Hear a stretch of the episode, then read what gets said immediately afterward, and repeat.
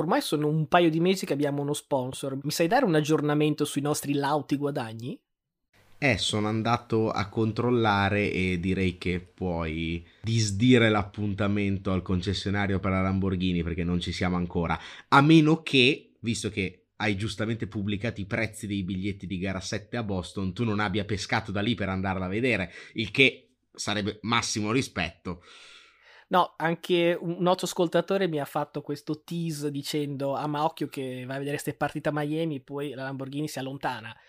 Tu mi dai queste notizie che siamo ancora lontani dalla Lamborghini, poi io leggo che Brady ha firmato un contratto con Fox Sports per fare l'opinionista 10 anni a 375 milioni, io ho fatto i conti, con 375 milioni ti puoi comprare fra le 1000 le 1200 Lamborghini Huracan. Io sono umile, mi accontento di una. Il problema è che a te manca qualche anello, però potremmo provare a contattare Anchor e chiedere se ci ritocca l'ingaggio. Sì, che poi Brady che esperienza ha più di noi di parlare di football, io cioè protesto, dobbiamo essere pagati lautamente che ce lo meritiamo. Palla 2.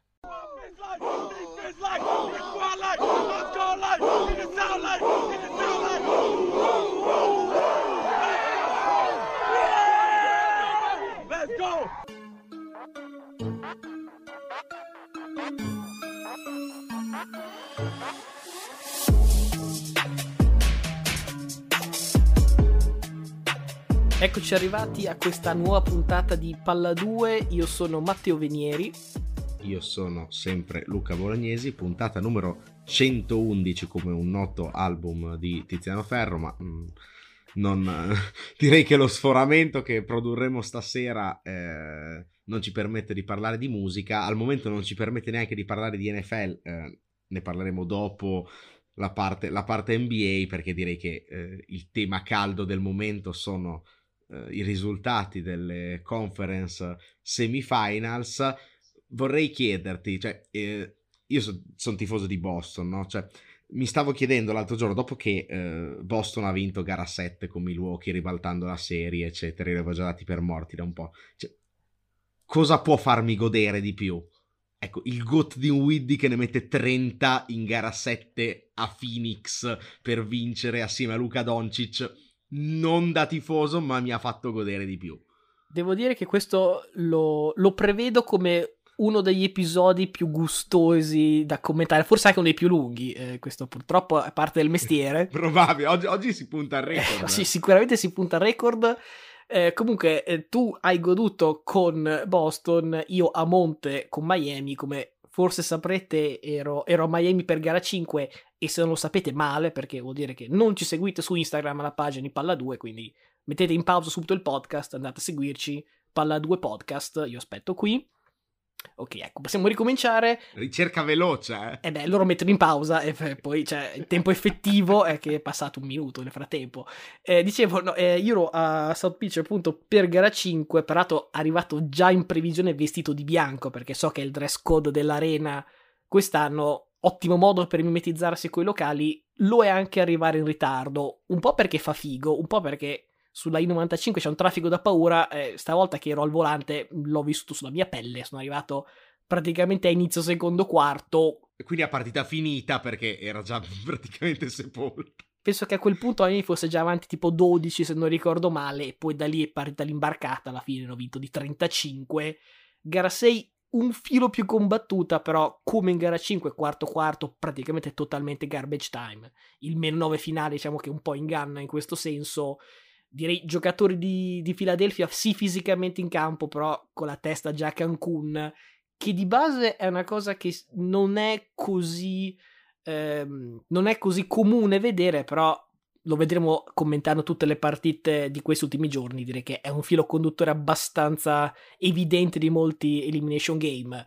Su due giocatori in particolare vorrei spendere due parole extra. Il primo è James Harden, che era arrivato a Philly nella famosa mega trade con 1000 promesse e molto gattopardianamente tutto è cambiato per rimanere uguale. 2 tiri tentò Simmons nel secondo tempo di gara 7 contro Atlanta un anno fa e altrettanti Harden in tutto il secondo tempo di un altro elimination game. Io non dimentico e non perdono Chi negli ultimi anni diceva che Harden era un giocatore migliore di Wade o addirittura uno scorer migliore di Kobe, vergogna, sapete chi siete, vergognatevi. In ginocchio sui ceci, altro che Stafford. Ecco, esatto. Su Jimmy Butler, che è l'altro giocatore, ricordo bene che dopo delle finals commoventi nella bolla lo certificai come uno dei 10 migliori giocatori NBA.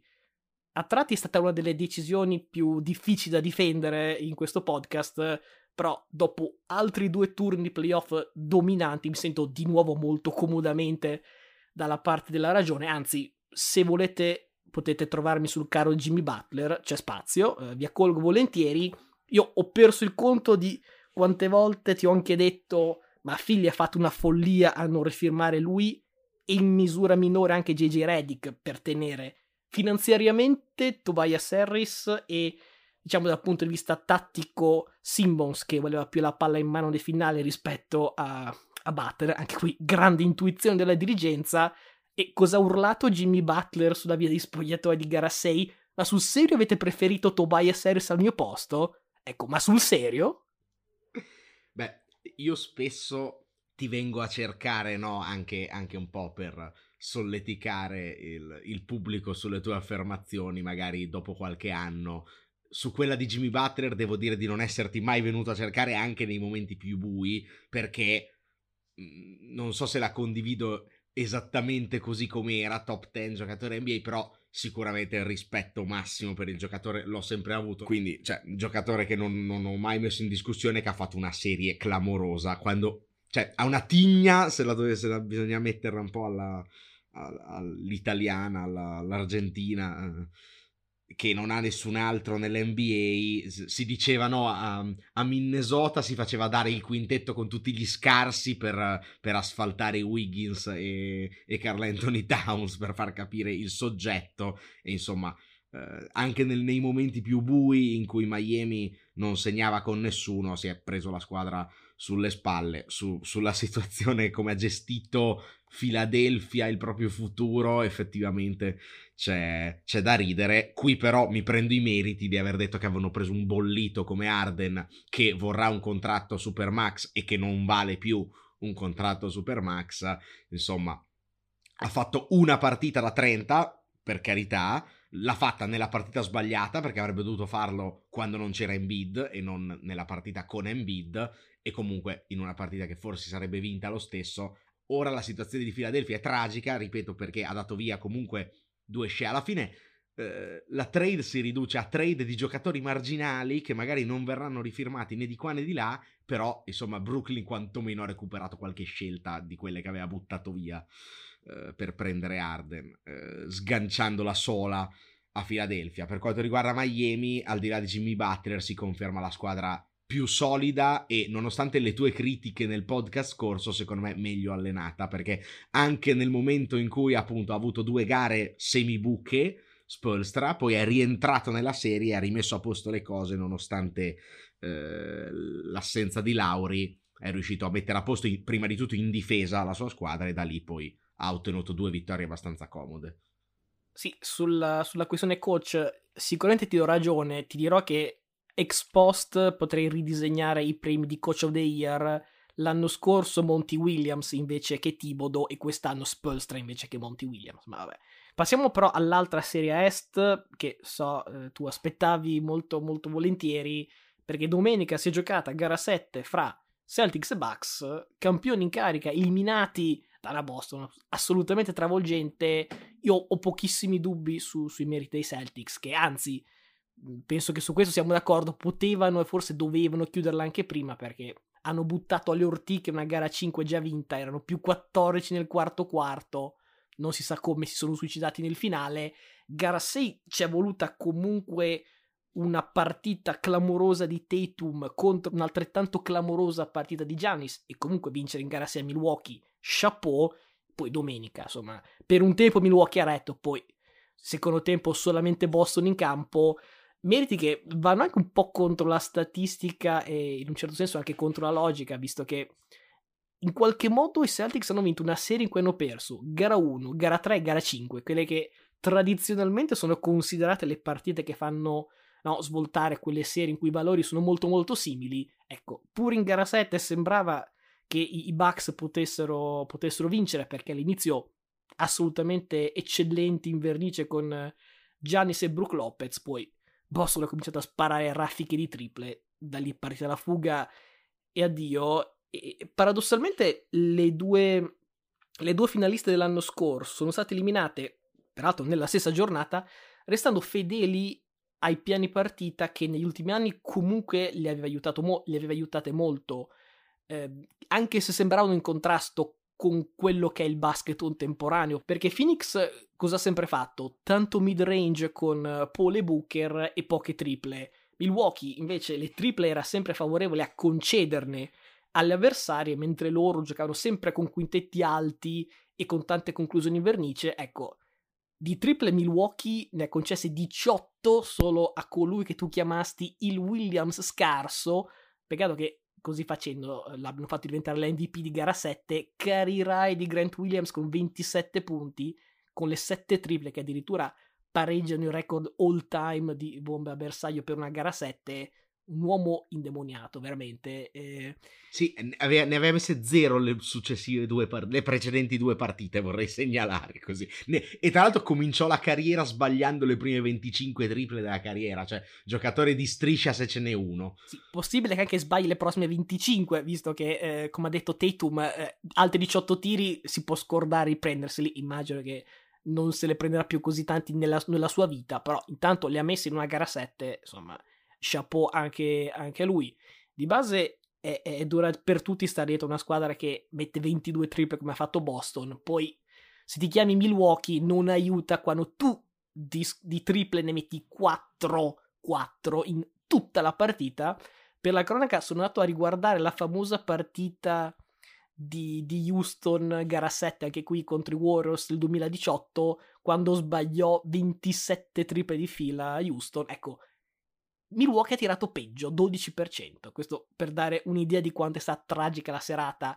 Magari è una delle cose che si è notato meno rispetto alla prestazione di Williams e direi anche quella di Giannis, che ho visto la grafica a fine partita, chiude la serie come primo giocatore di ogni epoca a fare 200 punti, 100 rimbalzi, 50 assist in una singola serie, però non posso dire che...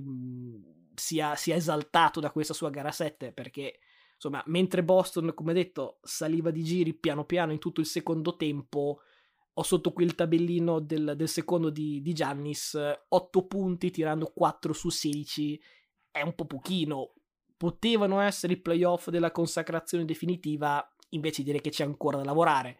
Non che questo mi faccia cambiare idea sul fatto che sia lui oggi il miglior giocatore in circolazione, perché comunque ha giocato una serie fuori di testa e questo non è che si cancelli dalla sera alla mattina.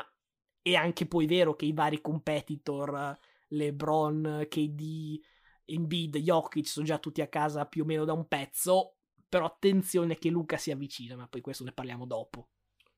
Allora, parto dal fondo, poi arrivo a Boston, faccio la difesa d'ufficio di Giannis prima di tutto. Ok, gara 7, le precedenti 44, 40, 34, 42, 28 e 24, gara 1 quella dominata. Cioè, insomma, ci sta arrivare stanchini. Se posso fare il paragone rispetto a un LeBron nello stesso tipo di serie, fu più bravo ad amministrarsi nel corso della serie. Cioè, invece di fare 4 partite consecutive da...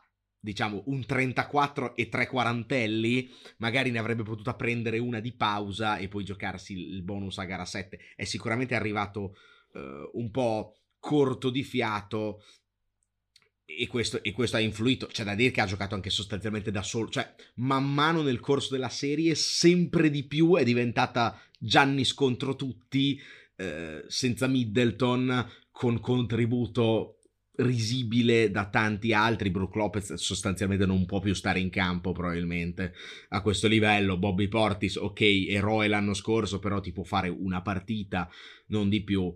E qui passo a Boston. Tolta la gara 1, dove la scelta difensiva era stata di raddoppiare Giannis, infatti 24 punti ma 12 assist e la squadra avversaria che vince di 1 miliardo. Tolta questa partita qui, Boston ha sostanzialmente tatticamente dominato la serie nelle successive 6. Il problema è che ne ha vinte solo 4 su 6 perché 2 le ha perse allo scadere, una con errore arbitrale più tapin, una con suicidio da più 10 a 5 minuti dalla fine, cioè ha trovato il modo di tenere in partita Milwaukee, ma tatticamente Boston le ultime 6 partite le ha dominate, con la scelta di marcare Giannis in single coverage, passando dietro sui blocchi, sempre con Horford o con Grant Williams, a cui ancor più delle triple, cioè, andava bene anche quando faceva 0 punti, era il miglior difensore della squadra su Giannis, quindi cioè, chapeau anche quando faceva 0 punti, figurati quando fa le 7 triple di gara 7. Sinceramente, ecco, io avevo dato Boston morta dopo gara 1, morta dopo gara 3, perché quando perdi, no, serie equilibrata, quando perdi la partita tirata di solito poi non ce la fai, morta dopo gara 5 perché ha perso un'altra partita tirata. Invece è una serie che dimostra come in alcuni casi la tattica o comunque la superiorità appunto di squadra vada anche oltre ai singoli episodi, perché buttate via 2 partite, ma c'era un tale controllo tattico della serie per cui alla lunga, se vai a vedere le statistiche di Milwaukee, sono andate calando nel corso delle serie. Milwaukee è andata sotto i 100 punti sia in gara 6 che in gara 7, sempre in calo, e se togli il parzialone di fine gara 5 siamo sulle stesse cifre, cioè le partite sono tutte uguali. Boston, al di là delle triple, non triple, arriva circa a 110, gli altri arrivano circa a 100. Alla fine, ok, una volta puoi fare il miracolo che recuperi, una volta il tap-in che non entra, però se giocano 20 partite così, Boston ne vince 15, cioè, poi lascia stare i singoli episodi, però senza Middleton Milwaukee non era probabilmente al passo. Il problema di Boston è che, ecco, buttando via 2 partite ha dovuto spendere una marea di energie, e adesso si fa dura quando affronti una squadra che invece è altrettanto lunga come te a livello di roster, mentre, anzi, probabilmente più lunga come Miami, mentre contro Milwaukee il vantaggio proprio è stato quello di poter cambiare giocatori, avere una volta Horford da 30, una volta Grant Williams, cioè vari attori, mentre Milwaukee alla fine era sempre Giannis contro tutti. Hai fatto bene a sottolineare il lato tattico, perché una delle cose che si è detto lo scorso anno è, non io però, l'ho sentito dire, fortunato Giannis che ha giocato dei playoff quando molti degli avversari erano infortunati. Direi che i playoff di quest'anno e in generale l'annata confermano che comunque è un giocatore clamoroso. Chi invece sono assolutamente dell'idea che sia stato graziato dagli infortuni altrui era Budenholzer, che molto discutibile in passato, già ad Atlanta ai tempi, ma anche direi per esempio nella bolla contro Miami, pochi aggiustamenti, e di nuovo Boston ha fatto un aggiustamento, per carità, non ovvio da fare, altrimenti lo farebbero tutti. Sai, fra gara 2 e gara 7 avrai una risposta tu Budenholzer? No.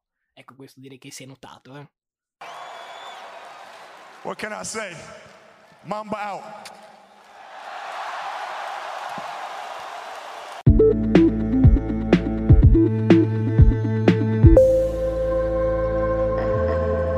Prima di parlare di preview di finale di conference, c'è quella mezz'oretta su Phoenix Dallas. Esatto, d'obbligo, perché prima ho fatto un piccolo teaser, no? Citando Luca Doncic, finalmente arriviamo a parlare del buon Luca, perché se Philadelphia e Milwaukee hanno toppato i secondi tempi delle rispettive partite negli Elimination Game, Phoenix ha fatto ma molto molto di peggio, perché è stata in partita fino alla palla 2, poi dopo la palla 2 tracollo clamoroso.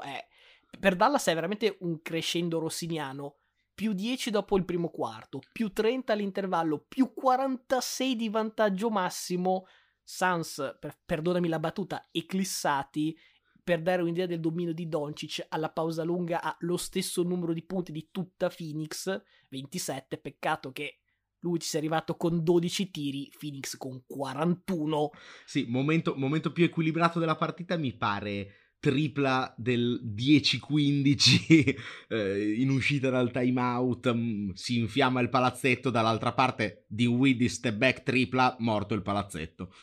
Settimana scorsa avevamo sottolineato come era una serie in cui il vantaggio campo la faceva da padrone, visto che le squadre in casa avevano sempre vinto e il più delle volte in maniera dominante. Per dire, i Suns avevano vinto con un margine di 19 punti nelle partite in casa contro Dallas. Gara 7 stravolge anche questa di certezza, visto che i comprimari, appunto Brunson e il già citato Dinwiddie, fanno un partitone, invece spariscono del tutto non solo i role player di casa, che vabbè si potrebbe anche capire e perdonare, soprattutto alle superstar. Per vedere un canestro di uno fra CP3 e Booker bisogna aspettare metà del terzo quarto. Sì, metà del terzo quarto. C'è una nota citazione di Dion Waiters che dice: preferisco tirare 0 su 30 che 0 su 9, perché se smetto di tirare dopo 9 errori vuol dire che ho perso fiducia. Ecco, Paul e Booker arrivano all'intervallo 0 su 11, che sono due numeri imperdonabili. 0 ovviamente perché vuol dire che non la mettono neanche in una vasca da bagno, e 11 perché in un primo tempo dove cominci ad andare sotto di 20-30 punti non puoi essere così passivo, tirare 11 volte in due e praticamente lasciare che Luca ti dobbia anche i soldi del pranzo. A proposito di Chris Paul, il 6 maggio ha compiuto 37 anni. Per qualche motivo da lì si è sciolto tipo i nazisti nei Predatori dell'Arca Perduta. In questi playoff aveva in media 23 punti e 10 assist. Il giorno che ha spento le candeline, che era gara 3, ecco, da lì è crollato, media di 9 punti con 6 assist e 4 perse. Non lo so, magari aveva fatto un patto col diavolo per restare elite fino ai 36 anni, poi scoccata la mezzanotte, forse ha perso tutti i suoi poteri. Non so che altre spiegazioni dare, perché Phoenix ha arrivata alla partita più importante della stagione senza verve, senza orgoglio, e la cosa peggiore è dire anche senza pudore. Allora, di questa partita c'è da dire una marea di cose su quanto hai detto delle virgolette superstar dei Suns. Vorrei segnalare che se si va a vedere tutta la serie, quindi vinte di 30, perse di 30, Luca nella serie ha avuto più punti di Devin Booker, vabbè questo era scontato, più rimbalzi di Ayton, più assist di CP3 e più rubate di Michael Bridges. Quindi ha battuto nella loro peculiarità tutte e quattro le virgolette superstar, perché comunque Bridges è giocatore specialista difensivo, e quindi nelle loro peculiarità ha battuto tutti e quattro, pure in difesa ha battuto il miglior difensore degli altri. Questa è una cosa abbastanza incredibile. Il problema per CP3 è che è la quinta volta che perde una serie da sopra 2-0. L'anno scorso in finale si può andare più indietro a serie con i Clippers o peggio ancora con New Orleans contro gli Spurs nel 2008. Io mi ero azzardato e avevo detto no, potremmo avere una serie, secondo me Phoenix aveva già scricchiolato al primo turno, Dallas è calda, secondo me è una serie comunque che Dallas può prolungare, però ero altrettanto convinto nel dire anche dopo gara 6 Dallas non può mai vincere a Phoenix, e viceversa, probabilmente una serie molto influenzata dal fattore campo. Ecco, qui si scioglie Phoenix in gara 7 e tutti gli sfottò, perché anche Devin Booker in una partita era finito a terra, no? Si era rialzato dicendo de Luca Special, la simulazione praticamente. Sono tutte cose che fai il gradasso e poi, come sai bene, il karma te le fa tornare tutte nel di dietro, ed è un po' quello che è successo in questo caso. Se vogliamo parlare di tattica, anche qui è successo un po' quello che dicevo, Dallas ha scelto di andare sostanzialmente sempre piccola, con Kleber da centro, a volte addirittura Bertans, e il problema è che Kleber ha dominato Ayton anche in difesa, sugli aiuti, ho visto stoppare Devin Booker, totalmente posseduto Kleber pure in difesa, e se la tua prima scelta assoluta, che sarebbe Ayton, non riesce a fare più di 2-4 punti in una partita contro Kleber, a questo punto forse rivaluto Gobert, che abbiamo tanto sfanculato nel turno precedente.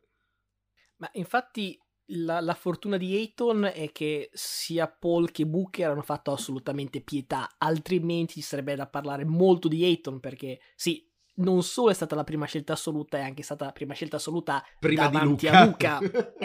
Potrebbe essere una cosa che Luca si è segnato, credo di sì. Soprattutto 5 punti e 4 rimbalzi, panchinato. Ho sentito dire che pare che sia quasi arrivato al contatto con Monty Williams per questioni di quello che non stava facendo, probabilmente. Io l'ho detto già settimana scorsa, o forse anche addirittura 2 settimane fa, comunque prima, quando la serie ancora era palesemente pro Phoenix, cioè non c'è un motivo per cui Ayton non può andare a dominare questa partita. A inizio anno, non so se ti ricordi, faceva un pochino le bizze perché diceva no, voglio il max, ecco, adesso in scadenza, mi sembra restricted free agent, quindi voglio vedere chi va a offrire un mare di soldi, magari una squadra scarsa che comunque ha bisogno di un giocatore, diciamo, da far vedere ai tifosi e agli azionisti, però, cioè, per me era la situazione ideale questa qui per Ayton, tattica, perché appunto Dallas non ha un lungo praticamente, sicuramente non ha un lungo tradizionale, ma anche a livello di crescita personale, perché voglio vederti in un'altra squadra fare, non so, il pick and roll con Dante Di Vincenzo. Oh, non toccare dei big ragù. Sì, è stato anche esaltato da queste annate con Chris Paul. È in gara 7 che, insomma, i giocatori fanno capire di che pasta sono fatti.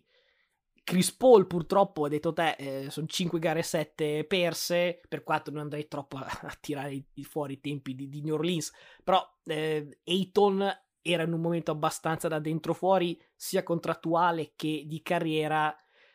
Ha fatto una figura barbina sia in campo che fuori, e questo penso sia una di quelle cose che si porta dietro per discreti mesi, anni forse, finché non riesce un po' a ribaltare questa cosa.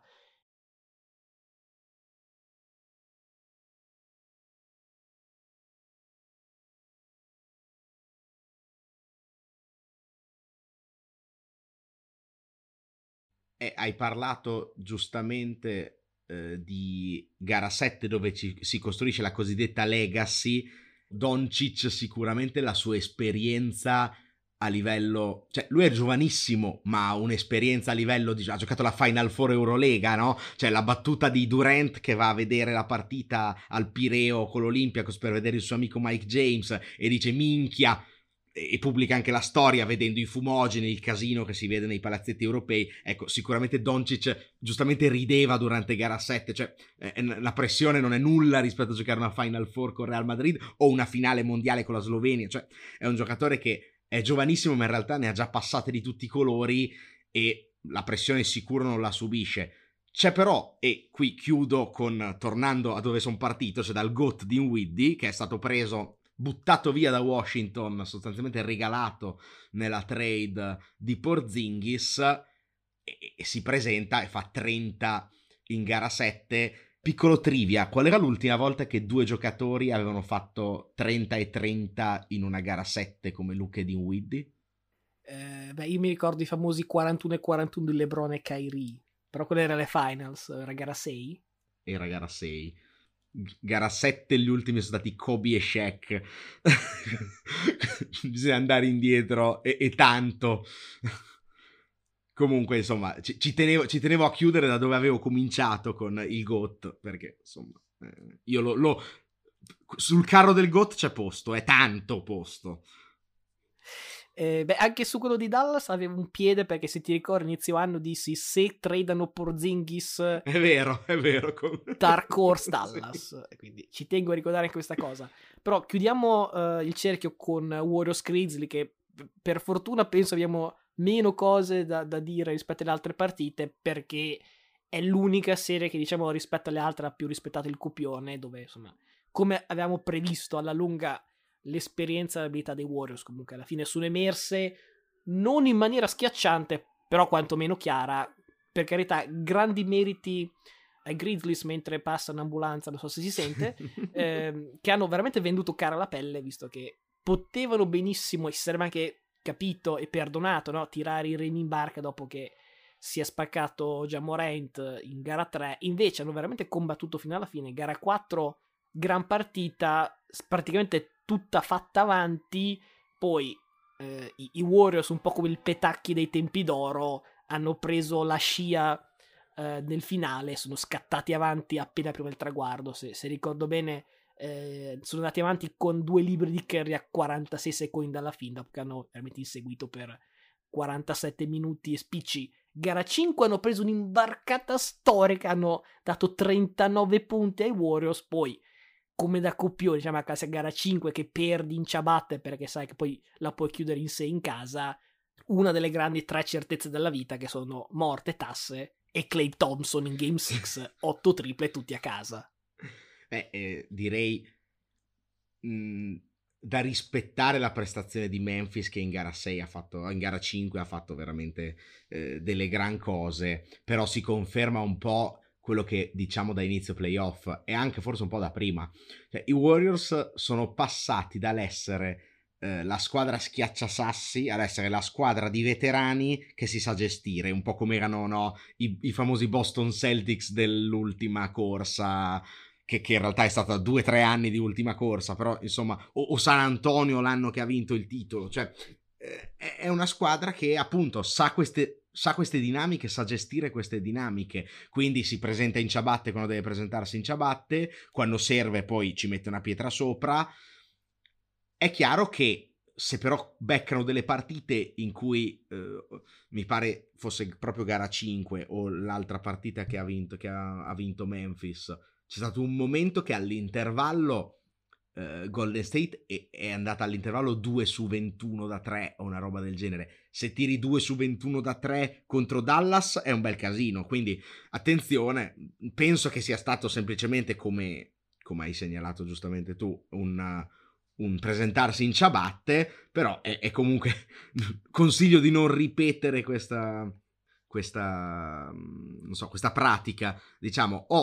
Torno per fare una precisazione, Kobe e Shaq quando hanno fatto 30 c'era l'overtime, tra l'altro, perché la famosa gara 7 con Sacramento andò a supplementare, quindi tanta roba Doncic e Dinwiddie. Adesso, per fare anche un gancio per le preview, c'è la prova Golden State, che è forse l'unica serie che è andata esattamente come avevamo detto, perché anche Miami, paradossalmente, quando abbiamo visto che Embiid era out, avevamo dato, 4-1 tutti e due, e già è andata più per le lunghe di quello che si pensasse.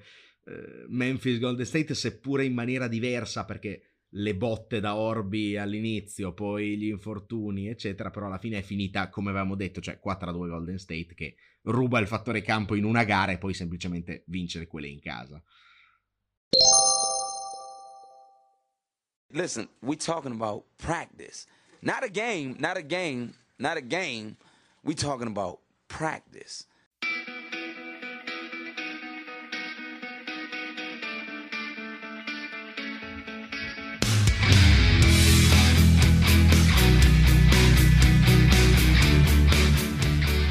Rimaniamo qui a Ovest, perché io sì mi aspettavo, e penso anche te, di trovare i Warriors in finale a Ovest. Nessuno però si aspettava i Mavericks, specialmente appunto dopo il 2-0 dominante di inizio serie. Come accoppiamento credo non dispiace nessuna delle due, perché ad esempio spesso e volentieri sono tutte e due finite sotto a rimbalzo contro Phoenix e Memphis, invece possono smettere di far finta di giocare lunghi e tranquillamente giocare con quintetti piccoli e molto duttili. Detto questo, occhio, perché anche da piccoli i Warriors sono abbastanza tignosi a rimbalzo, specialmente d'attacco, e in questo direi che potrebbe essere interessante vedere per quanti minuti i Warriors possono permettersi l'Uni in campo, che ha fatto veramente una partita storica in gara 6. Sarà interessante vedere chi emerge come miglior giocatore della serie. Direi vantaggio Doncic su Curry, in generale direi anche vantaggio Doncic su tutti i giocatori rimasti in corsa in questi playoff. Luca viene da una gara 7 veramente ubriacante, in stagione ho visto che ha tenuto 31,5 di media contro i Warriors, che è superiore alla sua media stagionale, e veramente Kerr non ha mai trovato un difensore in grado di frenarlo un minimo, e anche qui vediamo che strategia attueranno i Warriors, perché da un lato puoi raddoppiare o anche triplicarlo, specialmente in post, oppure come faceva Phoenix a inizio serie, lo lasci segnare 40 punti, però tieni a secco i vari Brunson, Dinwiddie, Kleber e compagnia. A questo punto della stagione direi che non esiste una strategia, una difesa o un difensore che può imporre la propria volontà su Luca, però penso che come gara 1, come idea di gara 1, come impostazione gara 1, credo che potrebbe essere favorevole ai Warriors, fai segnare 40-45 punti, ma non 30 Dinwiddie e Brunson, che mi sembra veramente la ricetta per perdere e perdere malissimo. Come X Factor io ne trovo di più in casa Warriors, perché c'è sempre Poole che può esplodere da un momento all'altro, c'è Wiggins che è stato abbastanza nascosto, però molto molto utile come giocatore ed utile sui lati del campo nella serie contro Memphis.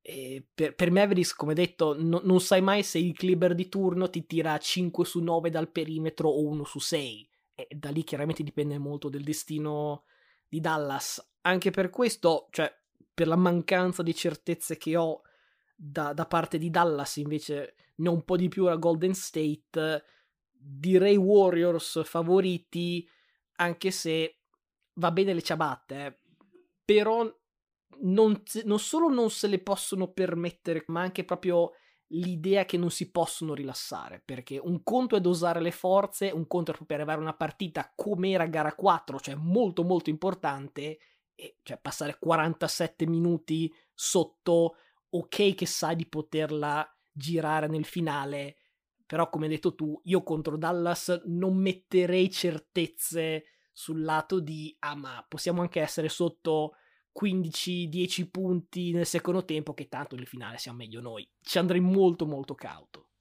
Attenzione, partendo con la flexata, perché a inizio anno avevo Golden State finalista proprio nelle finals, e quindi... Occhio che non è ancora successo, l'hai detto? No, più. Infatti ho detto... Però sono buono, le tue sono uscite tutte e due. Quindi... Ricordiamo che io avevo i Lakers e tu i Nets, quindi due barbine veramente. Barbine ma non benissimo. Però no, appunto, parto con la flexata per poi fare la ball prediction gratuita, ovviamente, perché così casco sempre in piedi, no? A inizio anno avevo i Warriors, adesso prendo Dallas e sono assolutamente vincente. No, a parte gli scherzi. Qui è più una questione, non andrei neanche nell'analisi tattica, perché secondo me in realtà Dallas preferisce affrontare le squadre con un lungo vero, proprio perché andando piccola sa che riesce può riuscire a imporre il proprio basket, e se riesce a imporre il proprio basket non gliene frega niente della lotta a rimbalzo, cioè, o meglio gliene frega, però lotta su tutti i palloni e ci prova, però può giocare il suo basket. Se il suo basket è anche il basket degli altri, magari questo potrebbe essere un problema.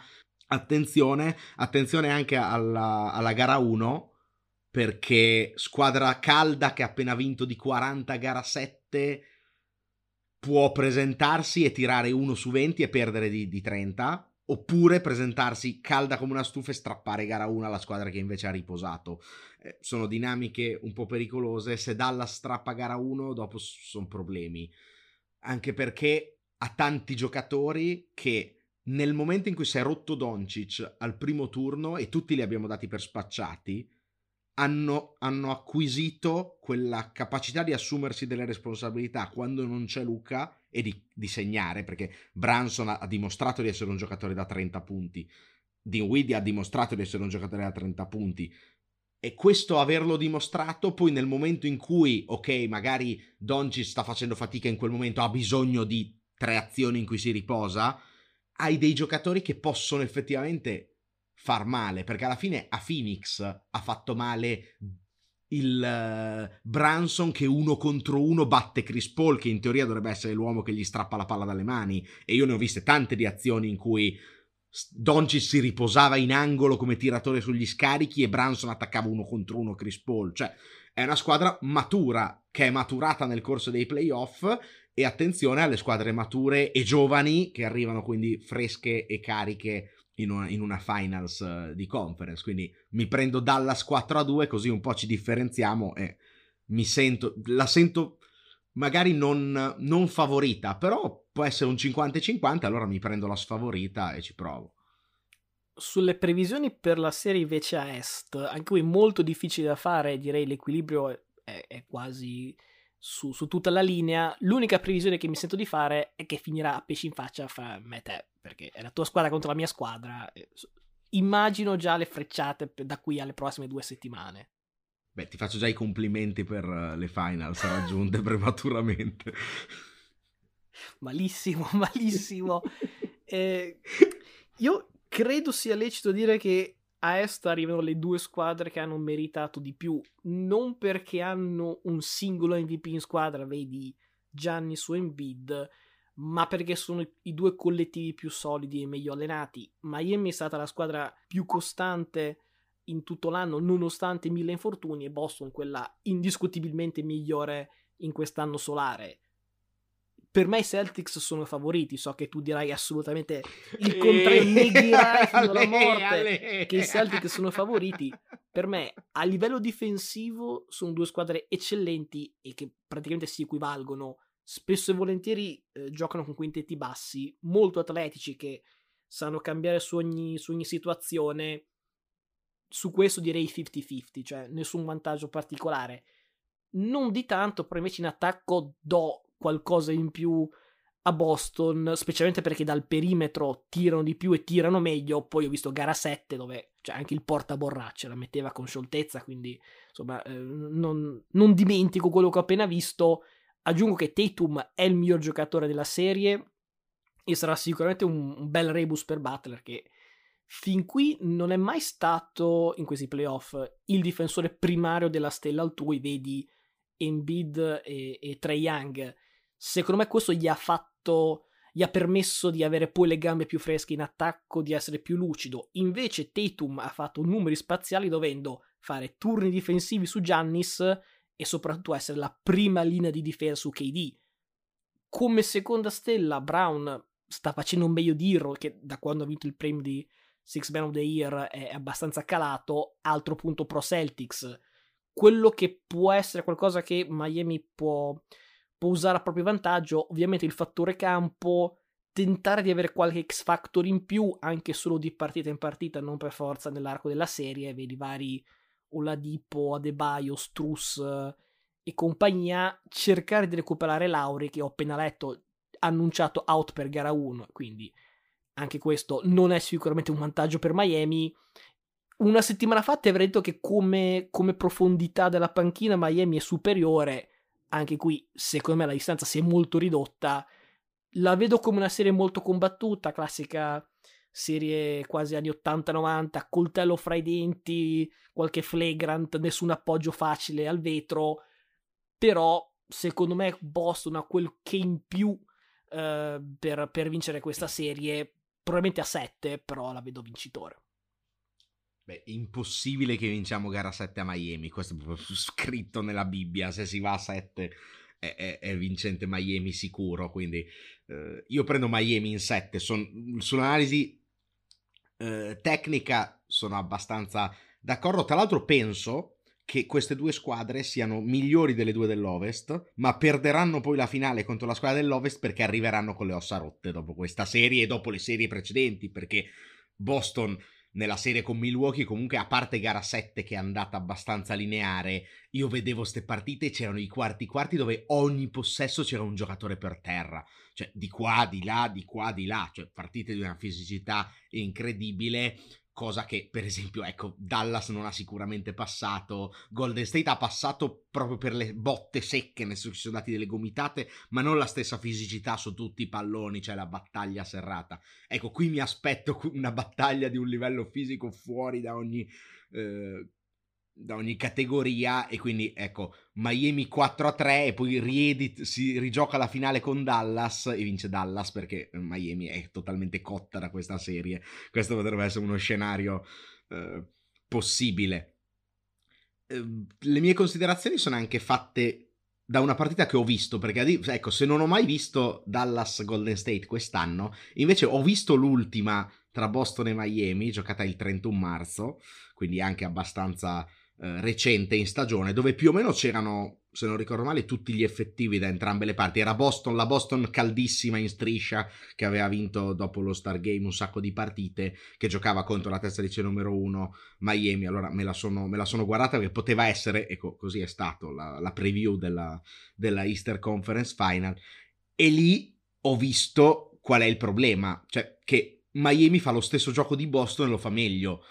Se mi dici che manca Lowry, questo potrebbe essere un problema per Miami, sicuramente oggettivamente fa scendere le quotazioni, perché me lo ricordo Lowry nella partita che ho visto e ha fatto almeno 2 o 3 rubate decisive nel parziale con cui Miami l'ha ribaltata nel quarto quarto, sarà sicuramente una serie a botte fisica che si deciderà sui dettagli, e il problema è che Boston ha dimostrato con Milwaukee che nelle partite che si decidono per un dettaglio poi le perde. Quindi io ho ancora in faccia, no, il video della stoppata di Adebayo in gara 7 nella bolla, no, in gara 6.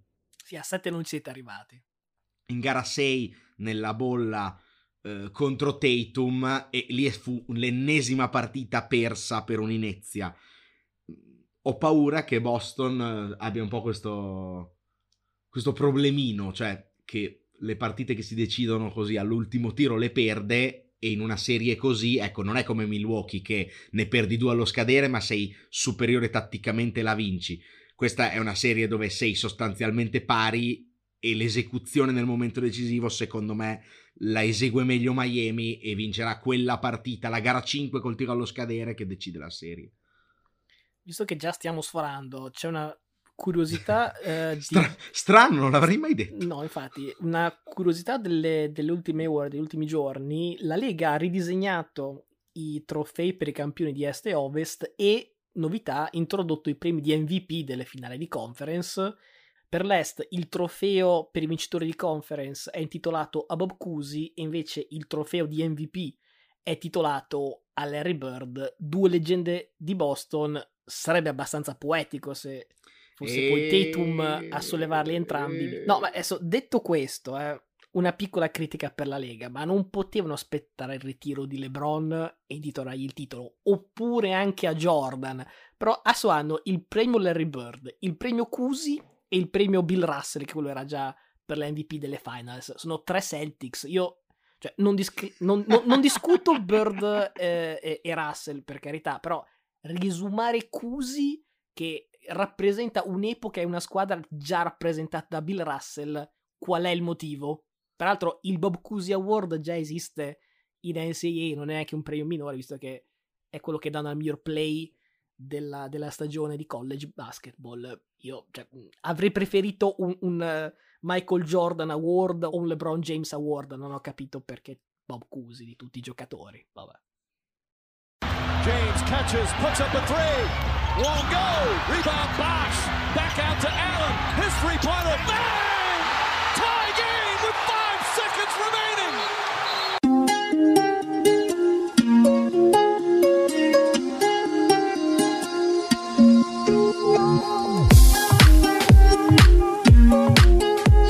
Questo momento del sondaggio come ponte fra NBA e NFL. Partendo dal sondaggio settimana scorsa, gli avevamo chiesto se Nikola Jokic avesse meritato il premio di MVP. Direi che i numeri parlano chiaro, visto che 2/3 di voi sottoscrivono la vittoria di Jokic. Insomma, i numeri e le statistiche, specialmente quelle avanzate, sono, diciamo, i più grandi alleati di Jokic, visto che ad esempio ha realizzato il più alto PR della storia dell'NBA, che è un bel record, che magari vale anche il giusto, visto che sempre quest'anno Giannis ha realizzato il terzo di ogni epoca, Embiid comunque è dietro a neanche un punto. Diciamo che, commento mio telegrafico, ci può stare l'MVP di Jokic. Per me era veramente 1-2-3 a distanza di un capello, resto dell'idea che Giannis comunque sia il miglior giocatore della Lega. Probabilmente sono d'accordo con te, sicuramente sono d'accordo con l'MVP a Jokic, altrettanto sicuramente ho visto il video in cui gliel'hanno consegnato mentre tornava da un'escursione a cavallo e mi sono sganasciato dalle risate. Giocatore che non si può non amare, e quindi oltre che MVP pure MVP di vita, direi, il buon Jokic, assolutamente da premiare. Dispiace che non abbia mai avuto la possibilità a livello di squadra per ora di giocarsela, perché quantomeno in una squadra come Dallas, costruita in quel modo lì, avrebbe avuto sicuramente la possibilità di giocarsela meglio sia quest'anno che l'anno scorso. Nel prossimo segmento parleremo dei calendari NFL per questa stagione. E per prima cosa voglio anticipare un tema, cioè le partite che l'NFL giocherà in Europa, visto che insomma il Covid ormai è schienato per l'1-2-3, l'NFL torna quindi a viaggiare in giro per il mondo Quest'anno addirittura 5 partite international, come si dice, 4 quelle europee, 3 a Londra e una per la prima volta in Germania a Monaco. Quindi più che un sondaggio, diciamo che è una curiosità da parte nostra, cioè pensate di andare a vedere una partita di persona in Europa, fatecelo sapere perché so già che te stai organizzando qualcosa. No, più che altro perché a Londra c'è Green Bay Giants, che sarebbe vedere Rodgers più vedere la mia squadra, una mattanza probabilmente, però insomma sarebbe carino. C'è anche da dire che a Monaco c'è Tompa, e Monaco dall'Italia o quantomeno dal nord Italia è veramente comodo, quindi immagino che molti italiani si orienteranno su Monaco. Intanto c'è da capire come trovare i biglietti di sta roba che non sono ancora usciti. Ho paura anche di prezzi che competono con le partite che tu hai visto a Miami di recente. Beh, che paura te che siamo andati a vedere Brady Mahomes a Foxborough. C'è ancora il buco dove c'era la mia rene qua. Non sei riuscito ancora a ricomprarlo? No, sono in dialisi costante. No, sono sempre i soldi della pubblicità, ho capito, vabbè, ci riproveremo. Il sondaggio lo trovate mercoledì su Instagram e tutti i giorni della settimana su Spotify. La pagina, come detto, lo ricordo un'altra volta, è Palla 2 Podcast con gli underscore.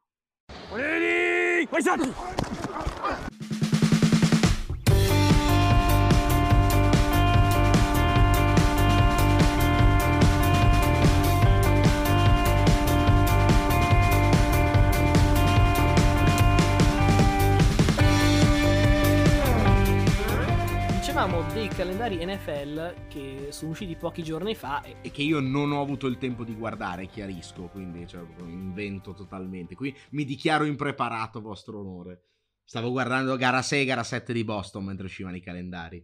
Per tua fortuna io ho sia guardato che compilato una lista importante, perché insomma ci sono molte cose interessanti e gustose che emergono da queste schedule. Per esempio, prepariamoci perché mancano solo 115 giorni all'inizio della stagione, non stiamo qua a cincischiare, bisogna essere preparati perché primo kick-off della stagione l'8 settembre, fine della stagione regolare 8 gennaio, dove si inizia? Si inizia al SoFi Stadium, un bel Rams-Bills, direi bella sfida solida fra due squadre e due quarterback importanti.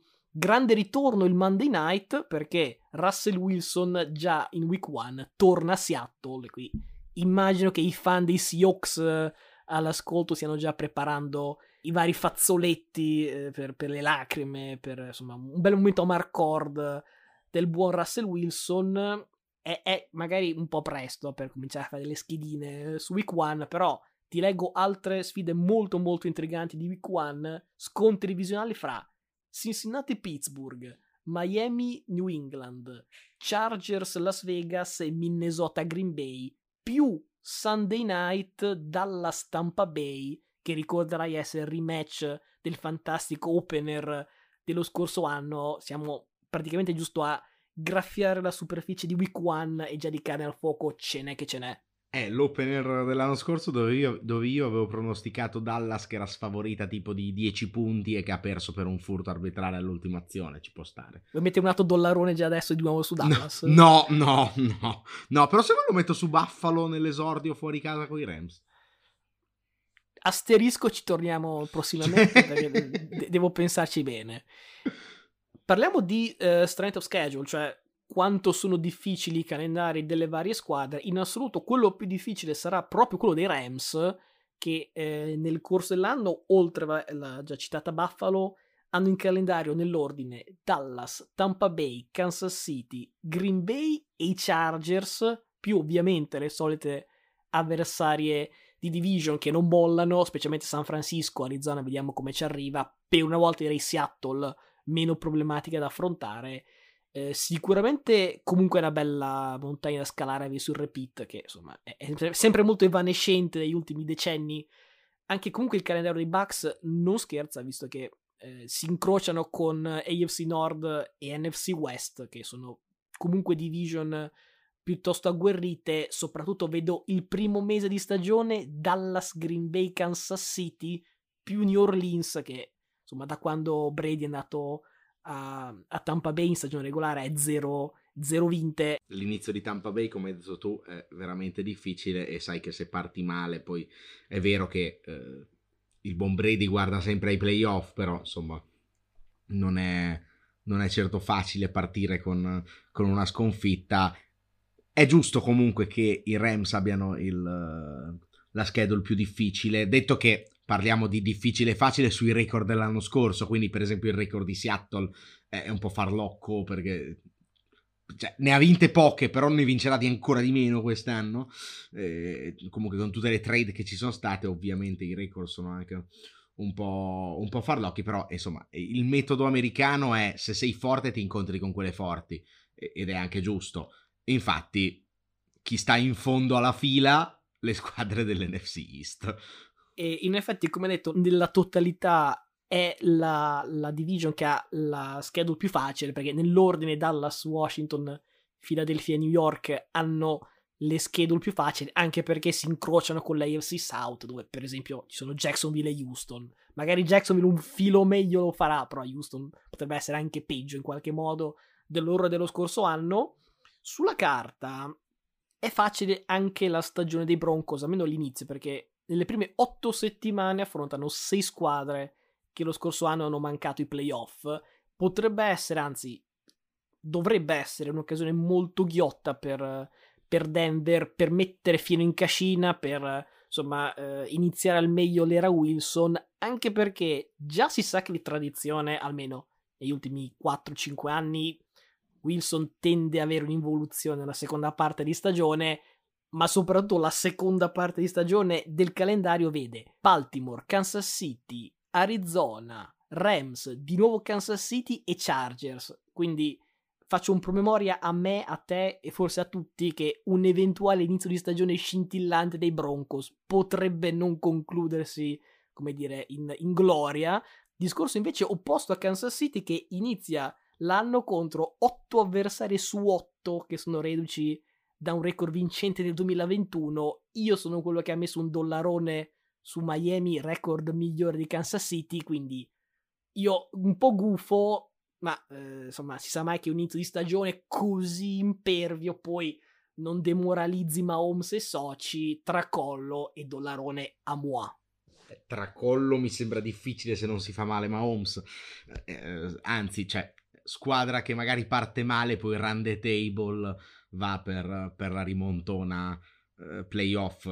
Ripeto che io ho preso il $1 dall'altra parte non perché penso che Kansas City faccia 14 vittorie, ma perché penso che Miami faccia schifo, però schifo, cioè deluda parzialmente le aspettative.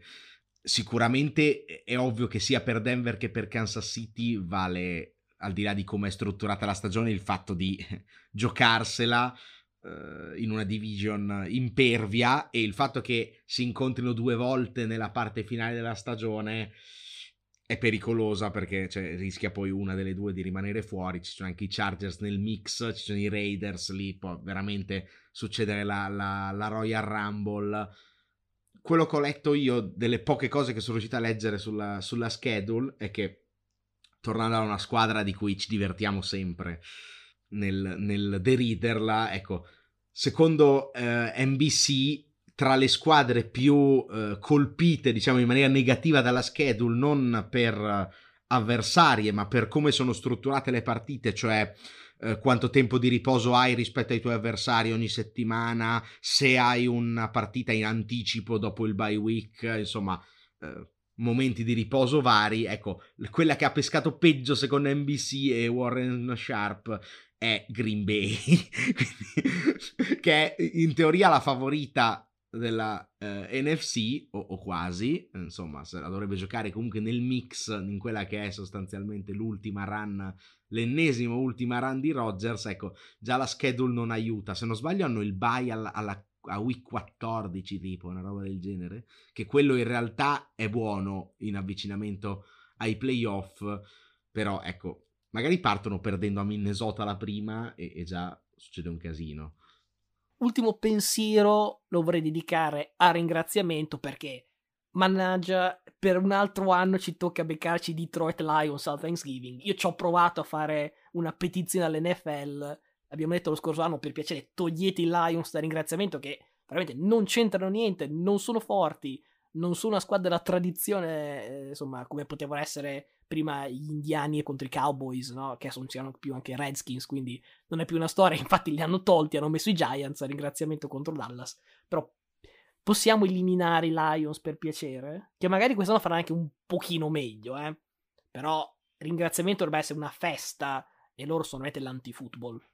Vabbè, però effettivamente c'è anche da dire qual è la squadra sfigata che mettiamo alle 12 del giorno del ringraziamento che non guarda nessuno perché sono tutti intenti a mangiarsi il tacchino, i Lions, quello è il classico momento. Il problema è che avendo i Giants, che sinceramente li vedo veramente grigia la loro stagione, nel derby contro Dallas che rosico sempre quando perdo, ecco, avercelo post tacchino mi rovina un po' la festa, posto che non mangerò neanche il tacchino perché sarò in Italia, però mi rovina comunque la festa il fatto di dover perdere il giorno del ringraziamento contro Dallas, cioè avrei preferito perdere contro qualcun altro. Puoi sempre diventare vegano, è un'opzione. Penso sia più probabile che io diventi tifoso di Dallas, e l'ho detta grossa.